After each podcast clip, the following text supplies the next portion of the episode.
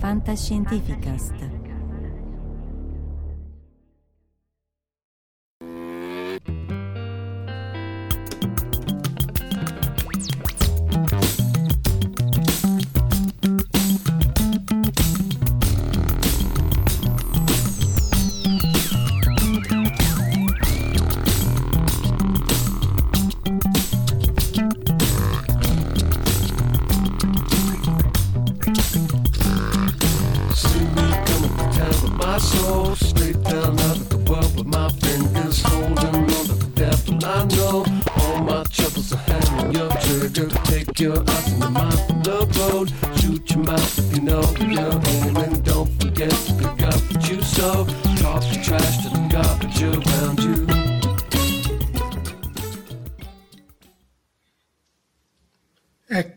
Dovremmo essere live eh, per chi ci ascolta offline ovviamente, ma insomma il 2 giugno, buona festa della Repubblica, salutiamo Luca Signorelli, Michele Sessa, Walter Loggetti, questo è un vecchio, in realtà vecchio, di- di- diciamo l'articolo originale un articolo su Scientificast che ha avuto più discussioni e risposte di quelli su Fukushima. Eh, poi è stato ripreso questo tema, ovviamente ha trattato tantissimi Elon Musk, eccetera, eccetera, eh, al- alla DIPCON, questa DIPCON che si è tenuta a, a marzo, fine marzo di quest'anno, abbiamo fatto una presentazione, anche qui è stata molto ricevuta, molto ben ricevuta, volevo metterla online così com'era, ma l'audio, almeno quello che ho registrato io, era terribile e quindi ho detto vabbè, tanto vale aggiornarla e vedere perché la fisica dimostra che l'universo non è una simulazione. Ovviamente poi ognuno ha le sue opinioni, ognuno crede a quello che voglia, però eh,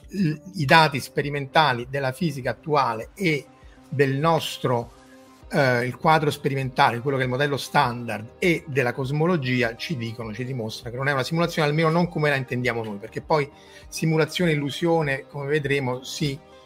evolvono nel corso dei secoli, degli anni e quindi adesso quello che uno ha in mente di simulazione è la simulazione appunto alla Dwarf Fortress, alla sim, al- al- all'oggetto dentro il computer di qualche entità super, super aliena e di solito l'obiezione che viene fatta è sì ma quelli possono fare qualunque cosa. Allora se possono fare qualunque cosa sì ma vediamo che questo qualunque in realtà la fisica ti dice che non puoi fare qualunque cosa.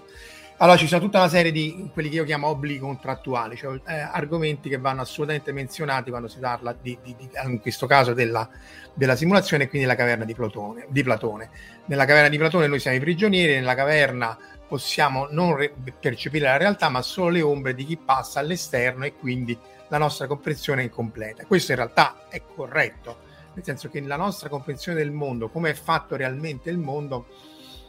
non c'è chiaro, anzi addirittura il principio di intervenzione di Heisenberg e la meccanica quantistica che dicono che tu in realtà non è che puoi comprendere in maniera deterministica il mondo così come si pensava alla fine del XIX secolo. Però resta il fatto che eh, appunto la nostra eh, comprensione è incompleta ma non completamente sbagliata a meno che appunto poi non è un'illusione completa, ma lì è un'altra storia. La- un, un punto dove vale la pena forse soffermarsi è che l'esempio dell'ombra di un oggetto tridimensionale e quindi noi prigionieri che vediamo un oggetto bidimensionale sul muro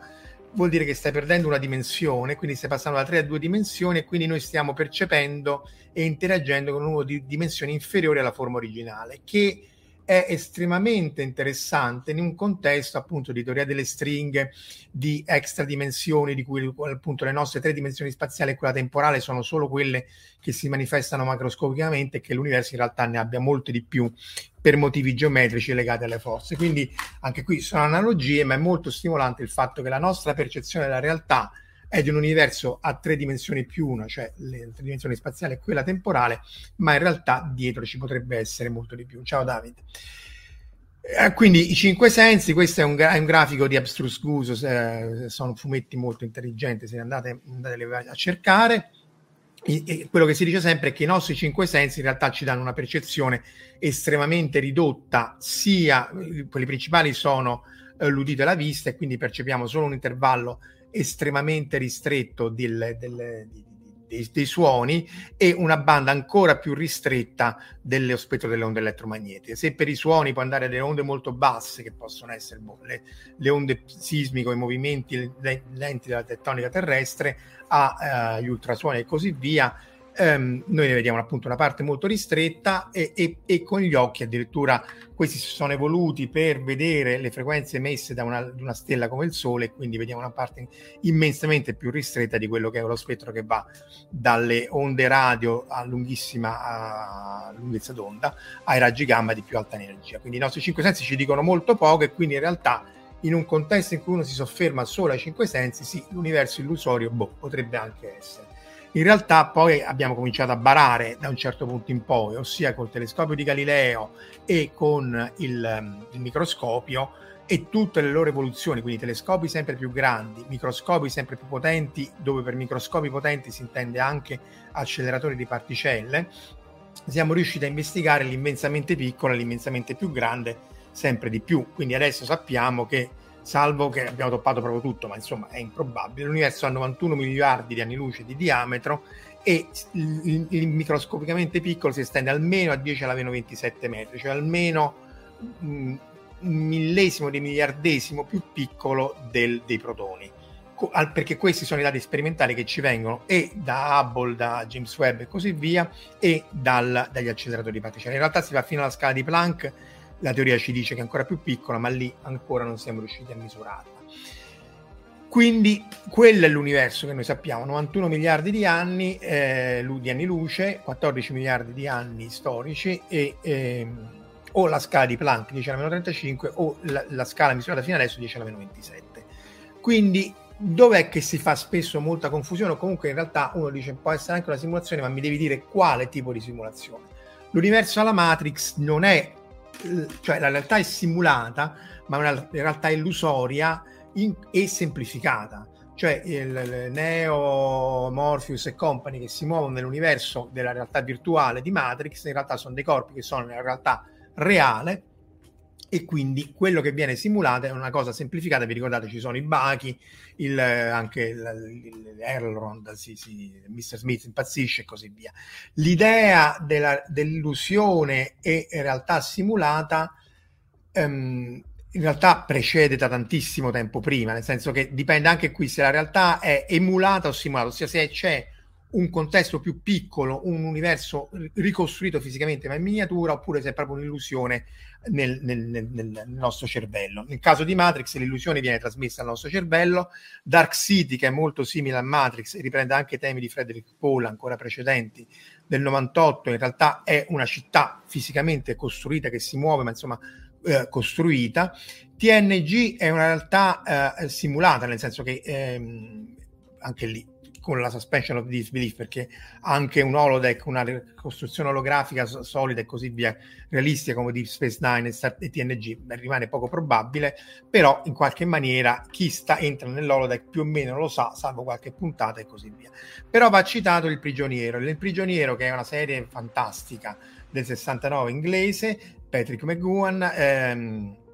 c'è una puntata in cui anche lui viene forzato una realtà simulata per fargli capire perché aveva deciso di dimettersi ed era poi finito nel fatidico bilancio. Quindi sono temi che anche nella eh, cinematografia e nella televisione risalgono almeno appunto alla, alla, fine degli anni 60, se non prima. Questo è Moriarty nell'Holodeck in cui appunto c'è il solito tema che si riscontra tante volte a ah, eh,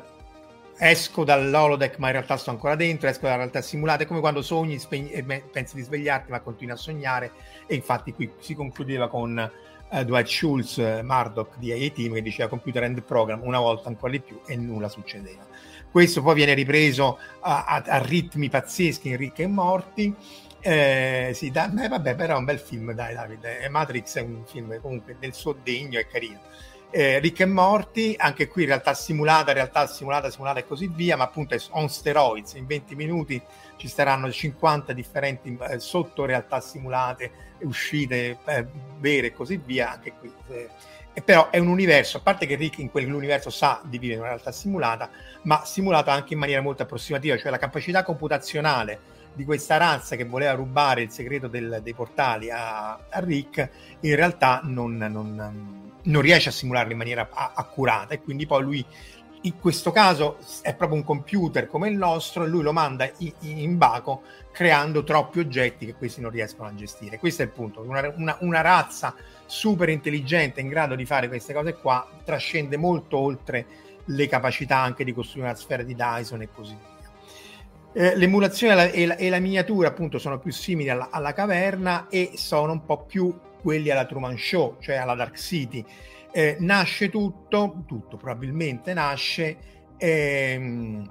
dall'uomo dei giochi a premio. Time Out of Joint, ovviamente, guarda caso, un racconto di Philip Dick, appunto Dark City ve l'ho citato e poi ci vedremo anche gli altri, però partiamo con Uh, anzi, no, partiamo tema uh, il Tunnel Under the World che è del 55 di Frederick Paul, che è un altro autore che citiamo spesso anche nelle live perché di solito uh, è un po' meno conosciuto in Italia per qualche motivo, ma è uno dei grandi a livelli proprio di, di, di, di Asimov e così via. Ha scritto Gateway, che è una delle storie di, racconti di fantascienza, sono vari libri, uno più geniale dell'altro. The Tunnel Under the World 55, quindi ancora prima del dell'uomo dei giochi a premio di Time Out of Joint di Dick, essenzialmente è una città ricostruita in miniatura in cui vengono trasferiti, proprio però miniatura tipo i trenini, più piccola, in cui sono trasferiti le, le, i, i, elementi di quelli che vivevano in una città più grande che era stata distrutta. Racconto breve, riprodotto tante volte, anche qui è l'archetipo di quelli che vivono nella città e si rende conto che qualcosa è fuori eh, out of joint, come nell'altro, è fuori eh, squadre, c'è qualcosa che non va, però non riescono a capire perché e in questo caso appunto è che in realtà le loro menti sono state trasferite in, in androidi e sono semplicemente delle repliche degli esseri che vivevano al tempo. L'uomo dei giochi a premio del 59, bella citazione di Amleto,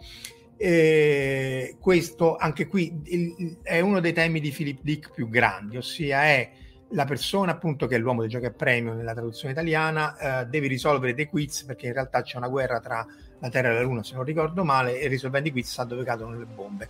E anche qui lui non sa di vivere in una simulazione,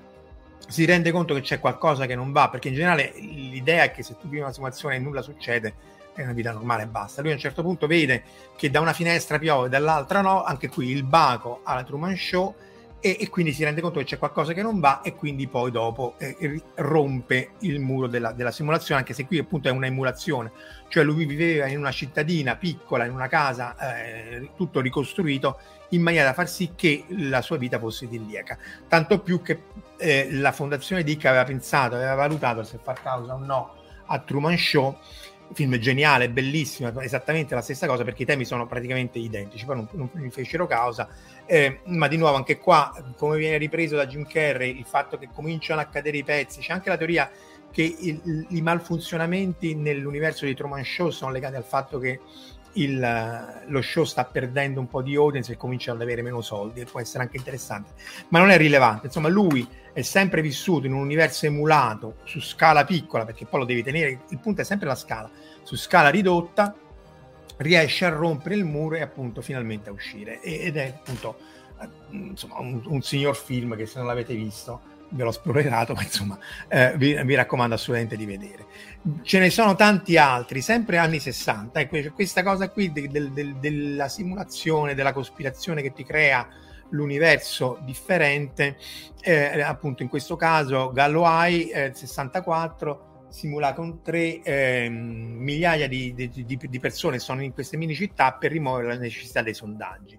Eh, dice Luca Signorelli che Dick farà emuovere, eh, evolvere la, il tema della simulazione della realtà in tono ancora più pessimista nel labirinto di morte che però devo confessare mi manca e recupererò. Il problema di Dick è che sempre, anche perché lui pensava di se stesso, cioè io non so chi sono io, non so se quello che io percepisco è corretto o sbagliato, c'era anche quell'altro racconto in cui lui in realtà eh, il protagonista era un androide replicato che aveva al suo intento una bomba e, e, tra l'altro quel tema lì viene ripreso paro paro in una puntata di, di Deep Space Nine. Quindi insomma anni 60 nasce questa cosa qui, eh, raggiunge il mainstream nella, nella, nella, nel nella, nei libri, nei racconti, fumetti poi a, a, a, tonnellate e poi quindi approda poi nel, nel, nell'universo uh, cinematografico. Anche Men in Black ci sono vari universi ridotti, vi ricordate? C'è la galassia di Orione che sta sul, sul gattino, c'è l'universo super ridotto che sta dentro il, il locker della, della Central Station, tutto l'universo nostro è una biglia di cui uno gioca e così via, e che sono immagini bellissime che in realtà poi non rispecchiano eh, di nuovo la fisica, perché tu non puoi costruire un universo così in, in miniatura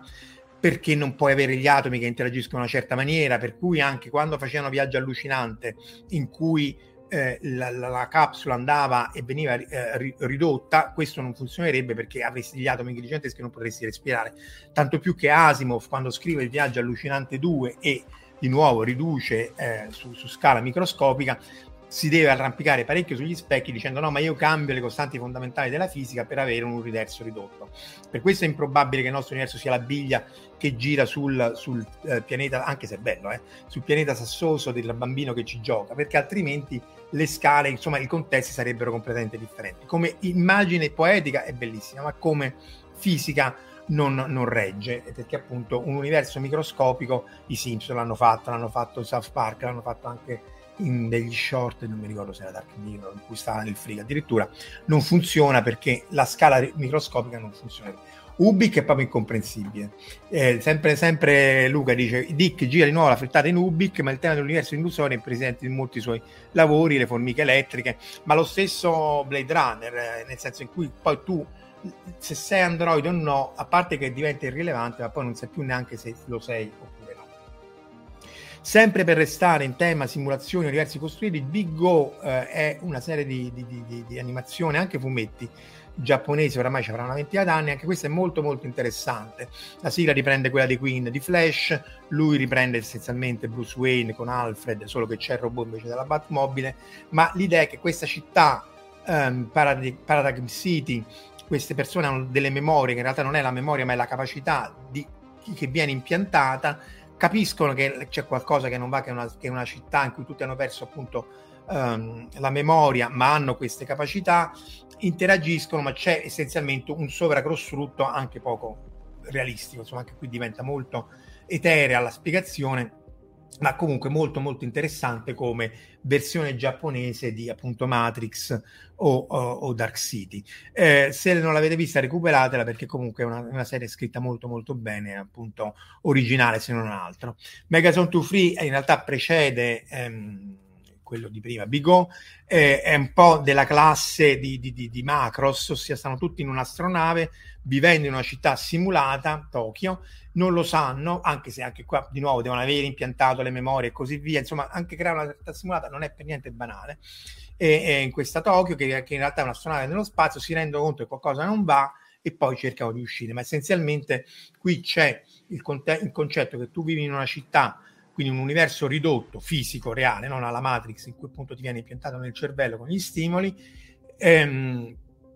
e il protagonista si rende conto che c'è un qualcosa al di fuori, appunto che loro sono in una città uh, che è all'interno di un'astronave. Qui però appunto, a differenza in Macros, loro sanno di essere all'interno di un'astronave, in Megazone 2 Free no, e quindi devi impiantare le memorie per dire ah ma io sono andato all'estero e così via. È chiaro che se tutte le nostre memorie fossero fal- false e tutte le nostre percezioni fossero false, ma questo non è falsificabile. Cioè se tutto quello che noi percepiamo è sbagliato, allora finisce qui eh, non, non, è, non, è, falsificabile, però a quel punto non è neanche distinguibile. E qui dove appunto ci stiamo affrontando sono i temi in cui poi bene o male il protagonista si rende conto di quello che sta succedendo eh, e o noi ci rendiamo conto che è una simulazione, appunto non lo è e così via. David cita anche Ghost in the Shell, appunto perché qui ovviamente poi nel metaverso, nell'universo cyberpunk, nel cyberverse, eh, possono simulare esperienze, ricordi e così via, eh, sempre più realistiche, però sono simulazioni appunto impiantate nel cervello e a quel punto sì, ma allora eh, in quel caso Matrix non è errato, nel senso che io prendo tutta la razza umana e ho la capacità di impiantare dei, dei, degli stimoli e dei ricordi per falsificare l'universo, allora non ho bisogno della fisica, ma quello non è eh, come non è un, come non decidibile, non è un, una, una, una affermazione che può essere falsificata o no, a quel punto diventa una fede o quello che uno vuole credere. Eh, poi ci sono varie realtà più sfumate, sempre nel contesto dell'animazione giapponese, Serial Experiment Lane, che è molto molto interessante ma estremamente difficile a comprendersi, ma in realtà qui appunto la realtà si sfuma, cioè c'è una, uh, non c'è soluzione di continuità tra il mondo reale e quello virtuale. Lane è molto all'avanguardia perché inizio anni 90, quando il cyberspace e così via era appena cominciato. Paprika, ma questo riprende tanti altri temi, i sogni diventano realtà e quindi il mondo onirico il mondo reale si eh, compenetrano e quindi ovviamente eh, può essere anything goes, un po' alla Warehouse 13 dove ci sono questi meta oggetti in grado di avere eh, proprietà particolari. Poi c'è la realtà offuscata o, su, o sul strato, non ce lo dicono, svegliati, eh, eh, ti, ti, stanno prendendo in giro. E questo qui, il capolavoro è,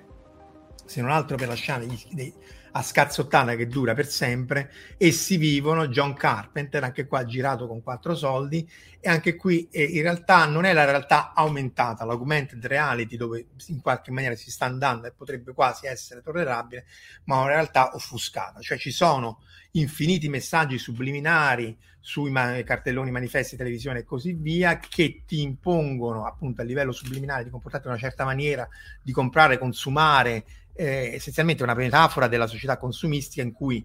subliminarmente non è concesso per legge, per non è permesso di fare messaggi di uno o due frame perché appunto impianterebbero dei suggerimenti eh, non percepibili e quindi sarebbe pubblicità occulta, non, non, non, è permesso, grazie al cielo. Tra l'altro Saxinski lo riprende in Babylon 5 facendo però più frame, fa vedere che lo, il corpo, lo psychoar, quello del, del, della, attività extrasensoriali dice ah sono tuoi amici, però lo tiene un numero di frame legale appunto per far vedere come se facessero in maniera subliminale. Ma qui appunto la realtà è la nostra, ma gli alieni la controllano e la controllano con eh, appunto tutti i messaggi subliminali. Il protagonista se ne accorge, ci sono questi occhiali ripresi poi anche in un uh, cartone animato di, di Bart Simpson e quindi poi in realtà rompe, rompe la cospirazione. Sempre Luca eh, dice che c'è un interessante passaggio di Solaris, anche lì in cui i desideri, lì sono i desideri di Stanislav, di Stanislav Lem, il protagonista trova un esperimento per capire se quello che capita nella stazione spaziale è un'illusione o meno. E anche qua, di nuovo, l'idea è di rompere l'illusione, il sogno, il desiderio e così via. C'era anche eh, Sfera di Krypton in cui si me- realizzano, comunque si manifestano, si concretizzano quelli che sono i pensieri di, dei, della sfera. Poi, vabbè, Tron, bisogna assolutamente citare Tron. Tron è geniale, geniale come film, soprattutto quello uh, degli anni,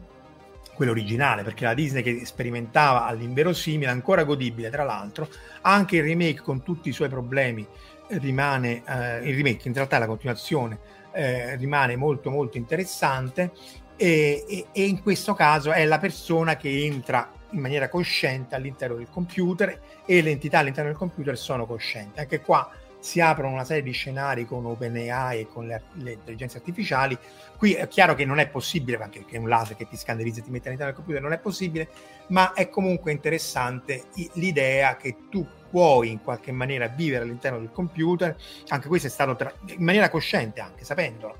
eh, ehm, in, in, maniera da, da sapere se eh, anche continuare la vita, quindi a un certo punto quando si arriverà alla singolarità non dell'intelligenza artificiale, ma del fatto che saremo in grado di simulare completamente il cervello umano, a quel punto non è ovvio che, che sia impossibile trasferirlo all'interno del computer. Qui ci sono tantissime eh, serie, tv, libri e così via. Per ritornare a Solaris di Lem, eh, lo vedete nei commenti, ma insomma lui dice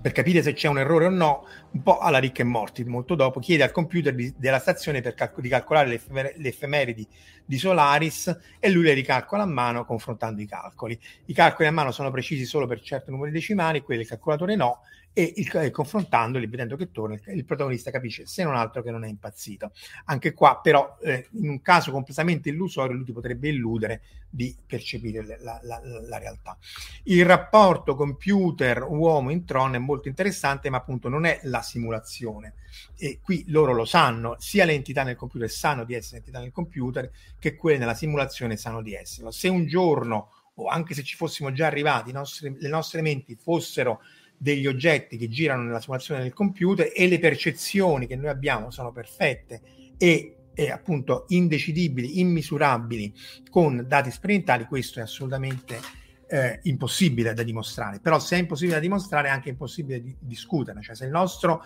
se anche noi fossimo dei cervelli in un computer che, che percepiscono quella che è una simulazione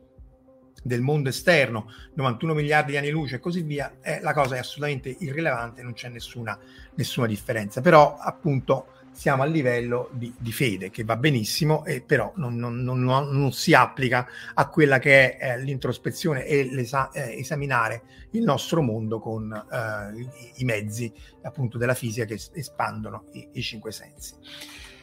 Eh, appunto il punto essenziale che però tratteremo probabilmente nella prossima, nella continuazione, eh, se ci riusciamo domani, proprio facciamo, facciamola domani, il macro universo simulato, cioè quello che la gente spesso dice è che tutto il nostro universo, tutto quello che, noi, che ci circonda è simulato e, e quindi eh, sta dentro il, il rec di qualche supercomputer, di qualche super civiltà. Ora il punto è che questo richiederebbe capacità incommensurabili, anzi in realtà, inc- in realtà sono commensurabili, è proprio qui che la fisica entra in gioco, e impossibili. E se in assenza uh, di, er- di, cioè è impossibile farlo anche senza errori, perché alcuni errori sarebbero visibili, ad esempio le anisotropie dal, dagli spigoli della simulazione, cioè se la mia simulazione è una serie di celle rettangolari, esagonali, quello che volete, nello, ipercubiche, quello che volete, e però sono a, a, a, spigoli discreti in cui ogni oggetto è quello accanto, come gli atomi cellulari che vedremo la prossima volta, allora gli angoli, questo è un articolo scientifico, devo, devo, mettere il link, gli angoli sarebbero visibili perché appunto è una discretizzazione e non un continuo. E questo si vedrebbe nei raggi cosmici di ultra alta energia, di cui ci, mi occupo io, si occupa Auger, Telescope Array, misure e misure da decine e decine di anni e, e quindi ci sarebbe appunto una, una direzione preferenziale e non tutte le direzioni. In realtà delle anisotropie nei raggi cosmici si vedono, ma non, non, è quello che appunto sarebbe evidente in caso appunto di, eh,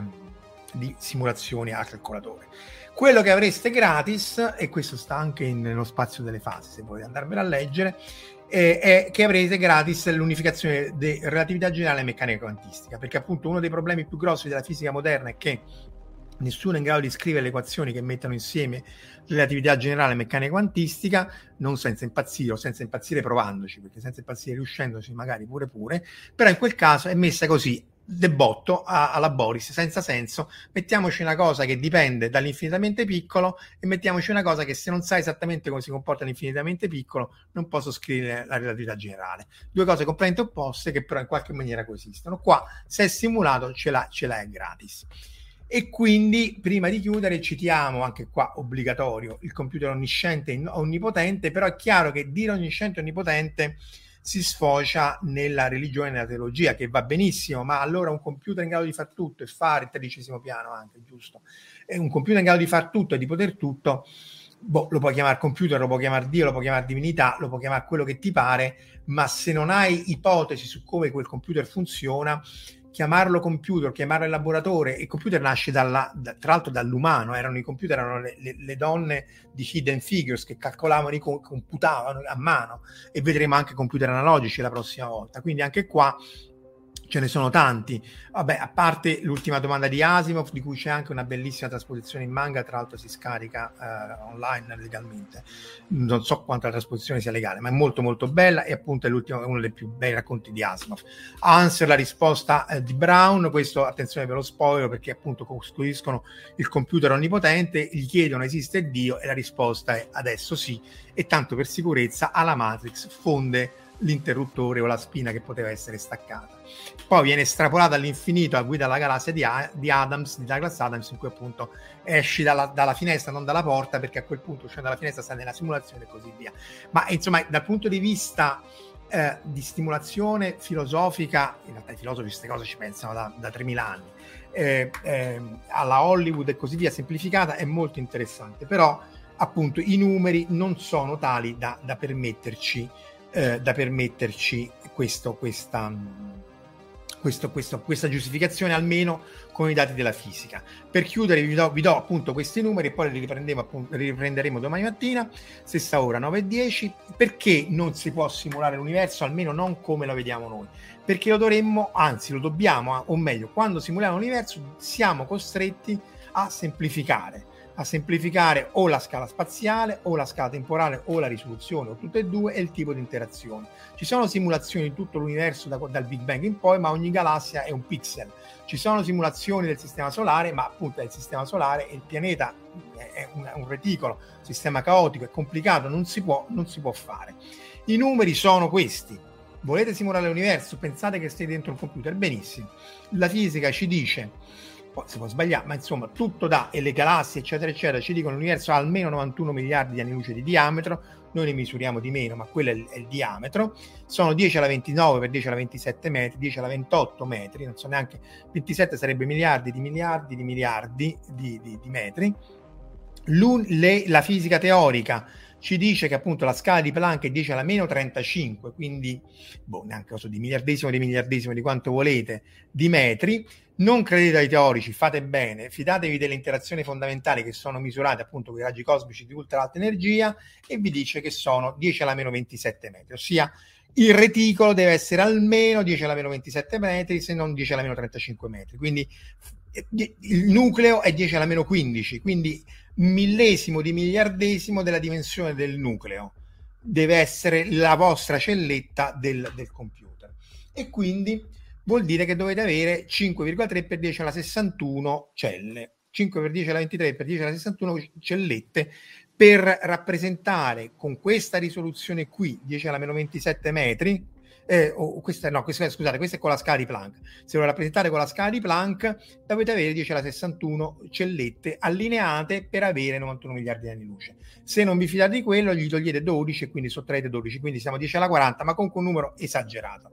In più, questa è in una dimensione, lo dovete fare al cubo, perché l'universo è, è, è, è su tre dimensioni, quindi dovete elevare questo numero al cubo, vi viene 10 alla, alla 185 celle. Quindi il vostro computer onnisciente, onnipotente, eccetera, eccetera, deve essere un oggetto che sta da qualche altra parte, boh, in un altro universo, ma allora deve contenere al suo interno queste celle e l'altro universo deve essere meta grande in maniera da contenere queste microcelle più piccole di quanto sono piccoli subatomi. Quindi, di nuovo, non si capisce come questo possa essere in un contesto di computer eh, attuale o anche di evoluzione dei computer attuali, che appunto è l'argomento della, della, prossima, della prossima puntata. Quindi io direi vi lascio con le 10 alla... e poi manca il tempo, eh. se volete salvare i save game degli stati precedenti dovete memorizzare 10 a, a 15 miliardi di anni con il tempo di Planck che è essenzialmente la stessa cosa. Se non volete salvare prima, allora non vi serve il tempo, bastano 10 alla 185 celle. Eh, tanto per dare un ordine di grandezza, eh, appunto nei computer attuali può arrivare, parliamo di gigabyte, quindi 10 alla 9 celle, facciamo computer quanto grande volete, terabyte, 10 alla 12, quindi è 12 con 10 alla 12 contro 10 alla 185, cioè proprio stiamo parlando di, del nulla più infinitesimo rispetto all'immensità più totale. Allora, per oggi mezz'ora abbiamo fatta domani stessa ora salvo catastrofi 9 e 10 stesso canale e appunto like share e subscribe abbiate pazienza per la, prodomo sua e ci rivediamo eh, appunto domani. Ciao